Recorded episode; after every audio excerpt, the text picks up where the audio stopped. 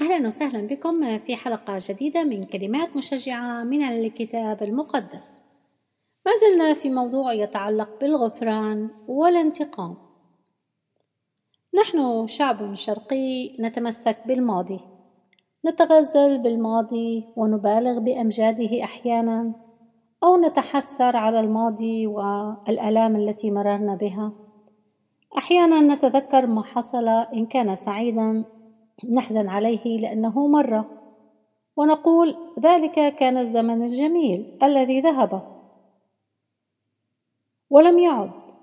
وأحيانا يكون الماضي حزين جدا فنحزن لأننا مررنا به. فنحن حين ننظر إلى الماضي إن كان سعيدا أو إن كان حزينا. في كل من الحالتين ليس ينفعنا أن ننظر إلى الماضي لنتألم أكثر وأكثر. بيوتنا ربما مملوءة بالأشياء التي لا نستخدمها. ربما نضع كثير من الأشياء في صندوق الذكريات. وربما هذه الأشياء الكثيرة تعيق ترتيب بيوتنا. فنرى أن بيوتنا فيها فوضى وفيها أشياء كثيرة. ولا نقدر أن نتخلى عن هذه الأشياء لأن لها ذكرى في قلوبنا.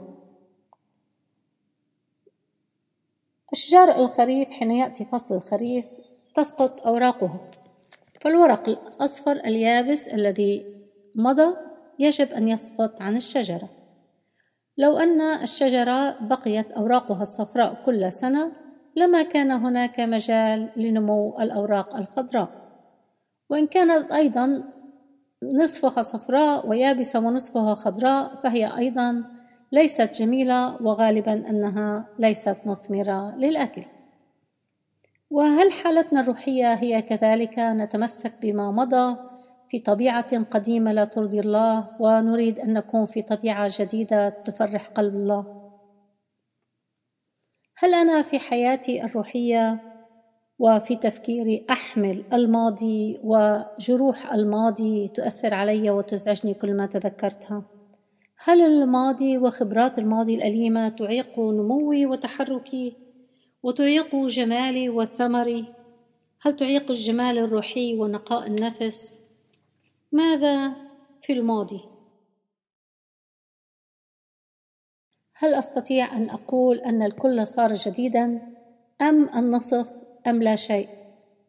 كثيرا ما نسمع نصائح تقول اترك الماضي اتركي الماضي يا أختي اترك الماضي يا أخي وسامح على الماضي سامحي ولكن كيف فعلا أسامح؟ كيف أتشجع وأطبق هذه النصيحة؟ هل أتمسك بالورق اليابس؟ هذا الورق ورق عدم الغفران. هل أتمسك بطبيعة قديمة شريرة لا ترضي الله؟ في كورنثوس الثانية الأصحاح الخامس والعدد السابع عشر يقول إن كان أحد في المسيح فهو خليقة جديدة. الأشياء العتيقة قد مضت هو ذا الكل قد صار جديدا. ما هو هذا الكل؟ كل ما في حياتي جديد. كل ما في داخلي جديد. تعالوا نتناول نقطة من هذه الأمور الجديدة في هذه السلسلة وهي القلب النقي الطاهر قلب الغفران قلب جديد. الغفران مهم كما استمعنا من الحلقات السابقة في هذه البودكاستات. لنرى اليوم ما هي معوقات الغفران. معوقات الغفران اولا صعوبة النسيان.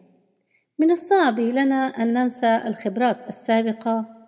فنحن نتذكر الجروح وحين نتذكرها أحيانا نبكي ونتألم ونعيش هذه الجروح وآلامها مرة ثانية كل ما تذكرناها. وأحيانا نقول نتكل على إرادتنا لأن نطلب من الإرادة أن تكون قوية ولكن الإرادة تتركنا حين نحتاجها. فالإرادة تخيبنا. اتكالنا على نفسنا وعلى إرادتنا الشخصية تخيبنا.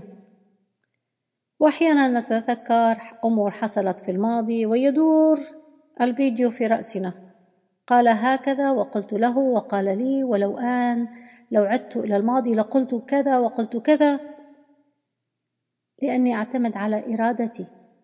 هناك حل لهذه المشكلة وهي أن نعتمد على روح الله يساعدنا.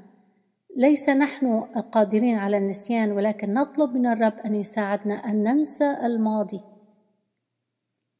والنقطة الثانية من معوقات الغفران هي شكوى الشيطان. الشيطان وبأحد اللغات الأصلية كلمة ديابلوس. ديابلوس أي المعيق والمشتكي. فالشيطان عمله أن يشتكي وأن يعيق سيرنا إلى الأمام. المشتكي يريد أن يذكرنا بجروحنا يذكرنا بآلامنا يذكرنا بأخطائنا التي وقعنا فيها ويقول أترى ماذا فعلت؟ الله لن يغفر لك أترين ما عملوا بك؟ يا لهم من أشرار يجب أن تحقدي عليهم فعمل الشيطان أن يدعنا نتهم أنفسنا بأننا سبب المآسي التي مررنا بها أو ما زلنا نمر بها أو يتهم الآخرين يقول لنا انظروا إلى الآخرين ويتهم الآخرين لكي يجرنا لكي نكره الآخرين. وكل ما يحاوله أن ينسينا أن الله قادر والله معنا والله قادر أن يغفر كل ذنوبنا وإنما علينا هو أن نندم ونتوب. نندم على الخطأ ونتوب وأن لا نسمح لإبليس أن يذكرنا بخطايانا وبآلامنا الماضية. وإذا الغفران مهم كما أن ورقة الشجر اليابسة يجب أن تسقط. هكذا عدم الغفران آه، هو ورق يابس في حياتنا يعيق حياتنا ويجب أن نتخلص منه. وقلنا في هذه الحلقة معوقات الغفران هي صعوبة النسيان وشكوى الشيطان. وسوف نتابع في هذه السلسلة ما هي خمس نقاط أو سبع نقاط. عندي سبع نقاط آه، في موضوع قوة الغفران وكيف فعلا يصبح عندنا قدرة على الغفران. ألقاكم في الحلقة القادمة. شكرا لكم.